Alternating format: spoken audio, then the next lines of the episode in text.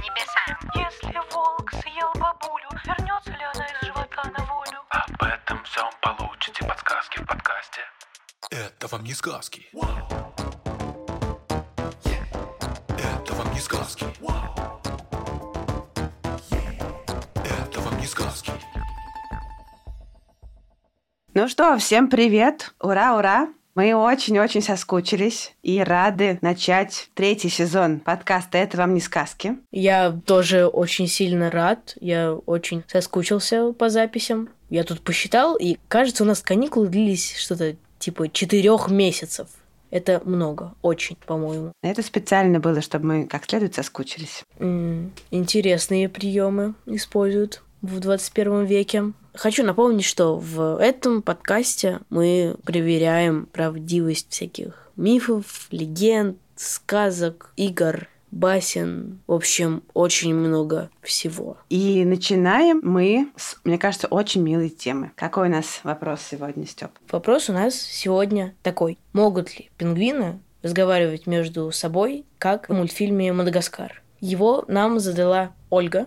Ольга, большое спасибо за вопрос. Да, спасибо за то, что мы сегодня будем разговаривать про пингвинов. Они, кажется, очень классные. Это вообще-то достоверный очень факт. Все любят пингвинов. Я не знаю людей, которые не любят пингвинов. Да. Но давай напомним, как они там общались в мультике. Ну, если коротко, то они просто болтали человеческим языком, что вообще-то свойственно му- мультфильмам. В принципе, они там, конечно, были очень хорошей командой. Они там вчетвером корабль захватывали, понимали друг друга с полуслова, выстраивали какие-то невероятные планы. В общем, они крутые.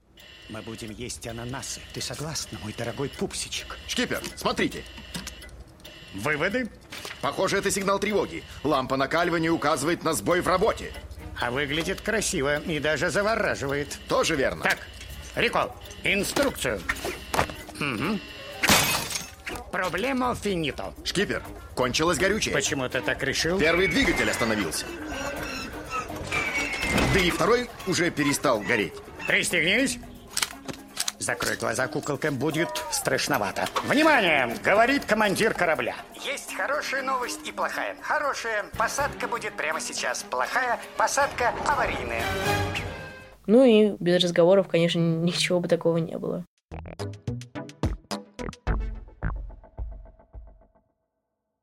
Целом, у пингвинов так все и есть. Они действительно крутые и действительно любят поболтать. Хотя, конечно, не человеческим языком, а своим собственным. Пингвины очень общительные птицы. Они почти все, хотя бы часть своей жизни живут колониями, которые могут быть от нескольких сотен пар до нескольких сотен тысяч. Но птицы, которые живут в колониях, естественно, много общаются между собой. В колониях вообще живут не только пингвины. Это довольно удобный способ жизни для птиц. Когда вас много, так проще защищаться от хищников, может быть, удобнее охотиться, а пингвины к тому же еще и используют жизнь в большой группе, чтобы спасаться от непогоды. Ну а когда живешь в компании, хочешь не хочешь, а как-то приходится с соседями коммуницировать. А как они вообще между собой общаются? Они там только кричат или там как-нибудь машут? Как пчелы, может, танцуют? А, Ну, в общем, они все делают, и наблюдать за их общением в колонии ужасно интересно. Они, конечно, разговаривают голосом, используют как бы звук для общения, и пингвины очень шумные птицы, а когда их много и подавно, колония все время галдит. Как наш класс. Как ваш класс, как любой класс, наверное. Крики императорских и королевских пингвинов слышны аж за километр. И громкие крики вообще тоже полезная штука, потому что они отпугивают хищников, которые, например, хотят полакомиться пингвиньими яйцами или птенцами. Вот. И таким образом еще пингвины предупреждают друг друга о том, что какая-то опасность приближается. И еще они, конечно, несмотря на то, что они очень мило выглядят, на самом деле могут вести себя довольно агрессивно, и свое недовольство они тоже могут выражать голосом, но не только. У них есть и специальные позы, с помощью которых они показывают, что они недовольны, что они готовы защищать свое гнездо и своего партнера от какого-то непрошенного гостя. И другой пингвин, если он подошел к кому-то слишком близко, он сразу понимает, что это поза угрозы или это какой-то агрессивный выкрик в его сторону и, скорее всего, отойдет в сторонку. А если не отойдет, то это может закончиться дракой. Но, как правило, угрожающей позы или окрика достаточно. Ну, драки, конечно, бывают, но все-таки чаще пингвины решают эти вопросы цивилизованным образом. А как пингвины дерутся? Они там друг друга клювом бьют. Они бьют друг друга клювом, и у них вполне себе мощные и жесткие крылья. Тоже хорошее оружие. Я думала, они только шлепать по бокам ими могут. И не только по своим.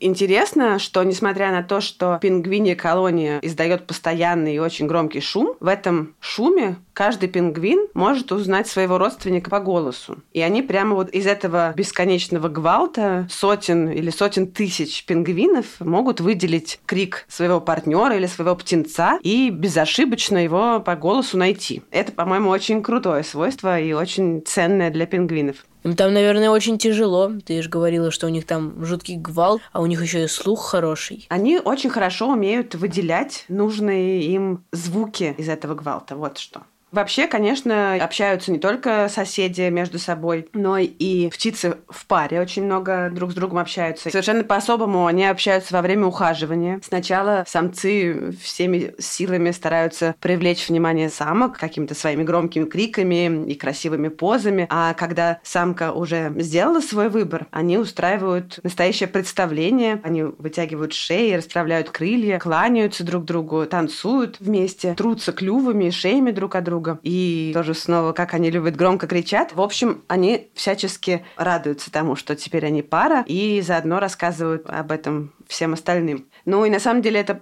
происходит не только сразу после того, как пара образовалась, а вообще в процессе их какой-то совместной жизни, они продолжают эти взаимные демонстрации, они могут чистить друг друга, в том числе для того, чтобы избавиться от паразитов. Еще есть такие, знаешь, знаменитая пингвинья поза, когда они стоят рядом друг с другом, склонив головы. Мне кажется, это очень на многих красивых фотографиях пингвинов. Они пара самец-самка, и между ними птенец. Вот самец-самка такие стоят, опустив головы друг к дружке. Эта поза им нужна в том числе для того, чтобы укрепить связи внутри пары. Вот. Ну и, конечно, общаться общаются птенцы с родителями. Главным образом они сообщают им о том, что они голодны, о том, что их нужно покормить. В общем, на самом деле, действительно, пингвины — это супер-супер общительные существа. Общаются пингвины и во время охоты под водой. Они слышат сигнал друг друга и благодаря этому могут довольно координированно действовать и менять направление движения и, в общем, более эффективно охотиться.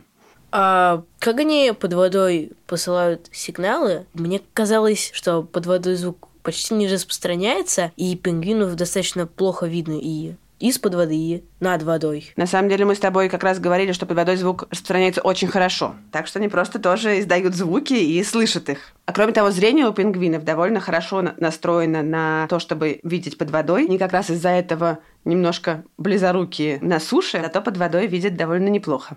Удобно, удобно. Вполне как раз для охоты.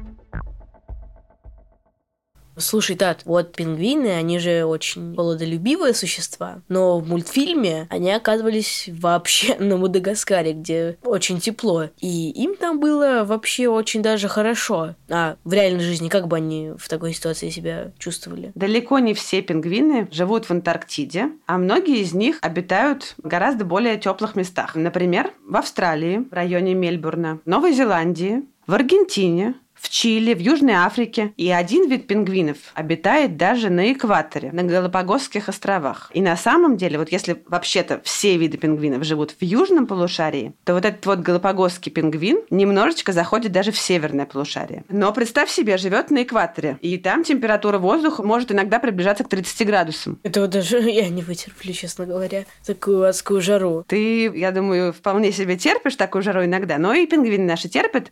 Но все равно плохо очень мне в такую жару. Плохо, я согласна, мне тоже плохо. Если нашим южным пингвинам, которые живут в холоде, а, приходится придумывать, как согреваться, то пингвинам, которые живут в теплых местах, вот вроде Галапагосских, им приходится придумывать, как охлаждаться. Да, слушай, вот если в жару можно там в воду надолго залезть, как пингвины любят, а как они согреваются от минус 50 градусного холода? Или какая там температура? Минус 50 вполне может быть в Антарктиде. Более того, например, императорские пингвины ухитряются в такую погоду выводить детенышей. Круто, наверное, детенышам в минус 50. Да, но у них есть специальные, конечно же, способы не замерзнуть. В первую очередь это толстый слой жира. 2-3 сантиметра жира нужно пингвину, чтобы сохранять тепло. А сверху пингвин покрыт несколькими слоями очень плотных перьев. И между этими слоями перьев еще есть слои воздуха, который дополнительно защищает птицу от потери тепла. И пингвины а, вообще очень-очень ценят свои перья и очень о них заботятся. И по несколько часов в день они прихорашиваются и наводят порядок в своем оперении. У них есть специальная железа, которая располагается у основания хвоста, которая выделяет маслянистую смазку, водоотталкивающая и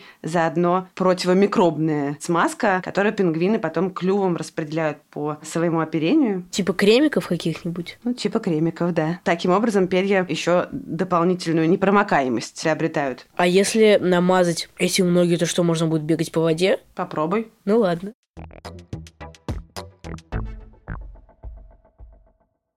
Так, а вот э, мы все привыкли к такой черной белой окраске пингвинов. А они все такие или есть какие-нибудь там рыжие, синие, розовые? Нет, ты знаешь, они все такие. У них иногда бывают какие-то дополнительные украшения на голове, какие-нибудь хохолки или что-то в этом духе. Но окраска тела всегда такая. Они всегда одеты во фраг. И она, как ни странно, помогает им маскироваться. Но помогает она им маскироваться главным образом в воде. Понятно, что на белом снегу в Антарктиде черные спины пингвинов хорошо заметны. А вот в воде, где, собственно, собственно говоря, и обитают главные враги пингвинов. Знаешь, кто главные враги пингвинов? Я чуть не сказал белые медведи. Было бы ужасно. Но так-то вроде какие-нибудь касатки. Да, все так и есть. Касатки и всякие тюлени любят охотиться на пингвинов. Ну так вот, и если смотреть на пингвина в воде снизу, то его белое брюхо и крылья у него тоже снизу светлые будут сливаться с светлой поверхностью воды. А если смотреть, наоборот, на него сверху, то его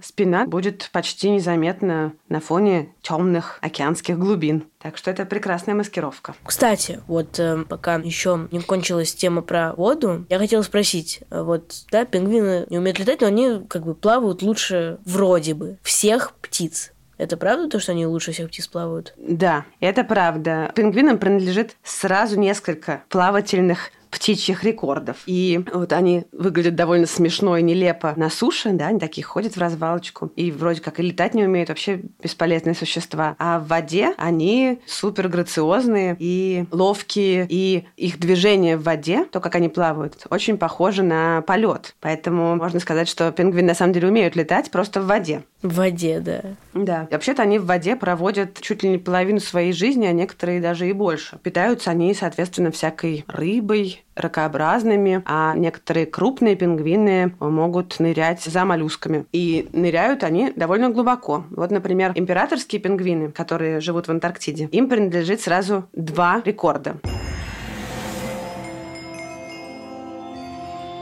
Во-первых, по глубине погружений известно, что они умеют нырять больше, чем на полкилометра. И так точно никто больше не умеет. Полкилометра? Да. 500 метров. Рекорд, он даже немножко больше, чем 500 метров. Полкилометра все-таки звучит круче, чем 500 метров. Так что буду говорить полкилометра, потому что это жесть.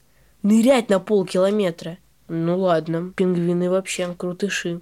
Хотя кто бы сомневался. И им же принадлежит рекорд по продолжительности погружения. Они могут не появляться на поверхности и не вдыхать больше 20 минут. И у них есть довольно хитрые приспособления. В то время как пингвин ныряет, весь его организм перестраивается, чтобы экономить кислород. Они отключают всякие второстепенные функции внутренних органов, так, чтобы экономить расход кислорода. У них даже почти в пять раз замедляется сердцебиение в это время. Пять раз? Угу. Но, конечно, на самом деле, вот обычно пингвинам не нужно так глубоко нырять, как всегда, когда мы говорим о рекордах, мы говорим о каких-то экстремальных ситуациях. Обычно все-таки они не так глубоко и не так надолго, но тем не не менее они так умеют. А и когда они ныряют, помимо всего прочего, у них уши закрываются специальными перьями, чтобы давление не повреждало уши, и чтобы просто вода туда не попадала. Но, между прочим, пингвинам, э, другому, правда, виду пингвинов, папуанским пингвинам, принадлежит другой рекорд по скорости плавания под водой. Они могут плыть под водой, опять же, если очень надо, со скоростью до 36 км в час. Если очень надо, это, наверное, если надо от кого-то убежать или, наоборот, кого-то догнать. 36 километров в час? Жестят эти пингвины, по-моему. Да. Надо им немножко остановиться.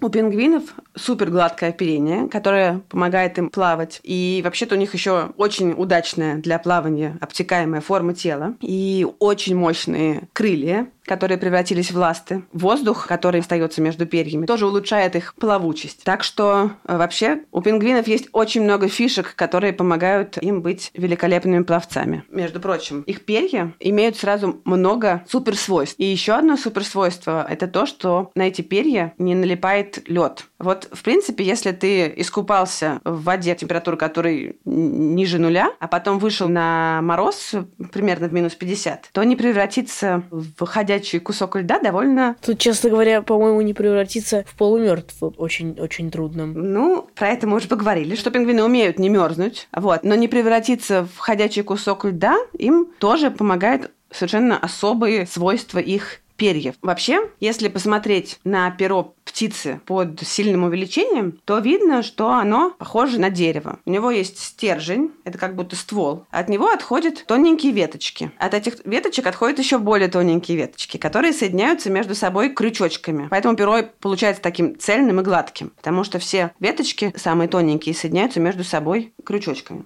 У пингвинов, во-первых, вот эти вот веточки, на самом деле они называются бородками в пере, соединены очень-очень плотно и очень тесно переплетены, так что как раз они не пропускают вообще никакую воду внутрь себя. Но кроме этого, поверхность даже самой тоненькой веточки в пингвинем пере ребристая. И вот в этих крошечных углублениях, даже когда пингвин под водой, остается воздух. И поэтому вода не может полностью покрыть перо. Там все равно прячется воздух в этих углублениях. И когда пингвин вылезает, капля воды просто не может удержаться на пере. И даже если кристаллики льда образуются очень-очень быстро, 50-градусный мороз, они не примерзают, а просто отваливаются от перьев. И пингвин, как э, ни в чем не бывало, разгуливает. Вышел почти сухим из воды. Да совсем сухим он вышел из воды. И не замерзшим.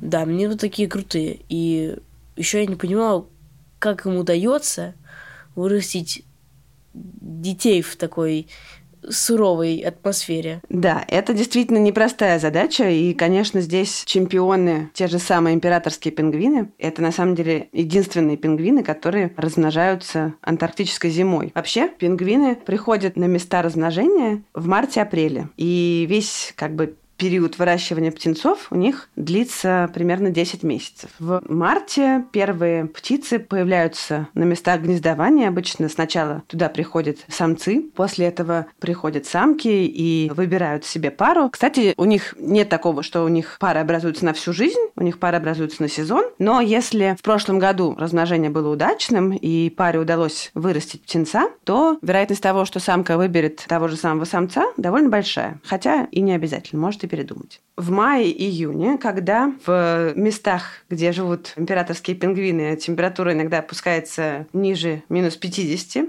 а ветер может становиться настоящим ураганом и дуть со скоростью до 200 км в час, они как раз и приступают к размножению. Надо помнить, да, что мы говорим о южном полушарии, поэтому июнь у нас летний месяц, а там это самое, что ни на есть зима. И вот императорские пингвины растят в таких условиях птенцов, в частности, из-за того, что птенцам приходится расти в такую погоду, они довольно медленно взрослеют, медленнее, чем у всех остальных пингвинов. У императорских пингвинов все устроено довольно необычно, даже в пингвиньем мире. Потому что обычно у других пингвинов оба родителя участвуют в насиживании, по очереди ходят кормиться. У большинства пингвинов есть хоть какое-никакое, но гнездо, оно может быть из камушков сделано, может быть из мха, может быть в виде какой-нибудь норки небольшое углубление в земле. Но гнездо есть. Императорские пингвины не строят гнезд и держат свое единственное яйцо у себя на лапах. Когда самка откладывает яйцо,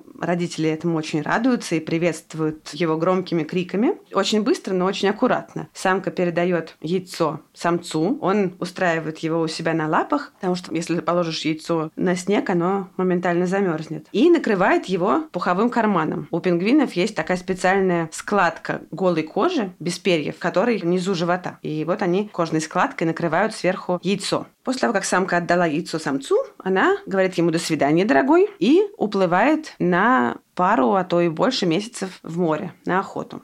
Так, а вот я правильно понимаю, что когда самка уходит искать пропитание, то самец просто терпит, да, просто терпит. Он больше трех месяцев может голодать и потерять за это время почти половину своей массы. Хорошо, что я не пингвин. Хорошо, что ты не пингвин. Да, в принципе, хорошо, что я человек. Но при этом он, несмотря на то, что он очень голодный и к концу становится очень худым, он очень ответственно относится к своим родительским обязанностям и греет яйцо, и переворачивает, когда надо. При этом ему же еще надо перемещаться, и все это время яйцо сидит у него на лапах. Перемещаться ему нужно, например, для того, чтобы, если вдруг случится страшная непогода и станет очень холодно, ему нужно будет собраться в кучку с другими такими же самцами, чтобы защититься от ветра и холода. А, они собираются в очень плотную кучу. На одном метре может поместиться штук 10 птиц. Они поворачиваются спиной к ветру и время от времени меняются местами, чтобы тот, кто сначала стоял снаружи, оказался в центре этой кучи малы и погрелся. И там действительно бывает тепло, потому что даже если на улице очень холодно, то внутри этой группы температура может доходить до 35 градусов тепла. Так что это очень хороший способ согреться. Здесь пингвины друг другу помогают. Вот, но что же происходит дальше? Проходит два с чем-то месяца, и из яйца появляется птенец. Скорлупа у пингвинов очень прочная, поэтому вылупление может занять несколько дней. И примерно к этому времени из моря возвращаются самки. Если самка еще не вернулась, то самец кормит своего малыша птичьим молоком. Это такая очень питательная, теплая жидкость, которая образуется в пищеводе у самца, и она помогает птенцу дождаться прихода матери с едой. М, очень, наверное, вкусно. Прямо из пищевода. Ну да, так бывает у птиц. Но вскоре появляются самки, которые, как мы помним, находят своих мужей по голосу. Представь себе, о них не было два с половиной месяца. Они вернулись в колонию, где несколько десятков тысяч одинаковых пингвинов, и где-то в этой толпе они слышат голос своего любимого. Круто. Ну вот, и самки забирают птенца. Самец, кстати, несмотря на то, что он э, очень к этому времени голодный, он не всегда рад отдать малыша, о котором он столько времени заботился, но все-таки отдает рано или поздно и тоже уплывает кормиться в море. А птенец пересаживается к маме на лапы, залезает теперь в ее пуховой карман и еще несколько недель кормится полупереваренной пищей, там рыбой и рачками или кальмарами, которые мать добыла во время своего отсутствия. Если вдруг самка не появляется вовремя или потом не возвращается самец, то один родитель птенца вырастить не может. Он, видимо, хорошо это осознает, и когда он понимает, что партнер не вернулся, он оставляет птенца и уходит в море кормиться. И пингвины-сироты никогда не выживают. У них нет шансов, к сожалению, даже несмотря на то, что иногда бывает так, что самки, оставшиеся без тоже детенышей или без пары, пытаются их усыновить, все равно самка в одиночку не сможет вырастить птенца. Вообще пингвины очень чадолюбивы, и иногда даже если там у самки нету э, детеныша или с ним что-то случилось, она пытается украсть птенца у соседки, Это кукушки только наоборот. это кукушки только наоборот, да. Но все-таки настоящая мать и ее соседки обычно отбивают птенца, они все вместе защищаются от этой кукушки наоборот. Все-таки не отдают детеныша тете какой-то. Вот, когда птенцы немножко подрастают и уже не помещаются в материнский пуховой карман, они отправляются в ясли. Ты ходил, Степ, в ясли? По-моему, нет. Я даже в детский сад не ходил. Ну, действительно, ты же не пингвин. Жалко, со школы так не получилось. Ну вот, а пингвинятам не отвертеться, потому что, когда им исполняется, не знаю, месяца полтора, они собираются в такие детские группы, где тоже они стараются держаться очень плотно друг к другу, и их охраняют взрослые. Взрослые пингвины стоят по краям этой группы, охраняют малышей от хищников и защищают их от ветра. Родители в это время ходят в море добывать еду для своих малышей и по очереди возвращаются его кормить. И, как мы уже с тобой знаем, они прекрасно отличают своего пушистого птенца от других пушистых птенцов по голосу и кормят только своего. Они никогда не будут кормить никого чужого. В это время один птенец может за один прием съесть до 6 килограмм рыбы. 6 килограмм рыбы? 6 килограмм рыбы? 6 килограмм рыбы за один прием. Неплохо, да? М, Да, представляешь, как родителям приходится стараться? Я представляю, как детенышам надо стараться, чтобы это все съесть. Им же надо расти и греться. И есть вот это вот все. Вот, но они действительно довольно быстро растут, и примерно к пяти месяцам они линяют, меняют свой детский пуховой наряд на первые перья, и с этого момента они готовы войти в воду. До этого они не могли, потому что их пух совершенно не обладает такими волшебными свойствами, как перья пингвиньи. А когда они уже перелиняли и оделись в перья, они могут выйти в море. И постепенно взрослые перестают их кормить, и где-то в декабре-январе, в самый разгар антарктического лета, птенцы становятся самостоятельными, и все вместе, уже и птенцы, и взрослые, отправляются проводить эти короткие оставшиеся летние месяцы в море, пока снова не придет время возвращаться в колонию, чтобы выводить новых птенцов.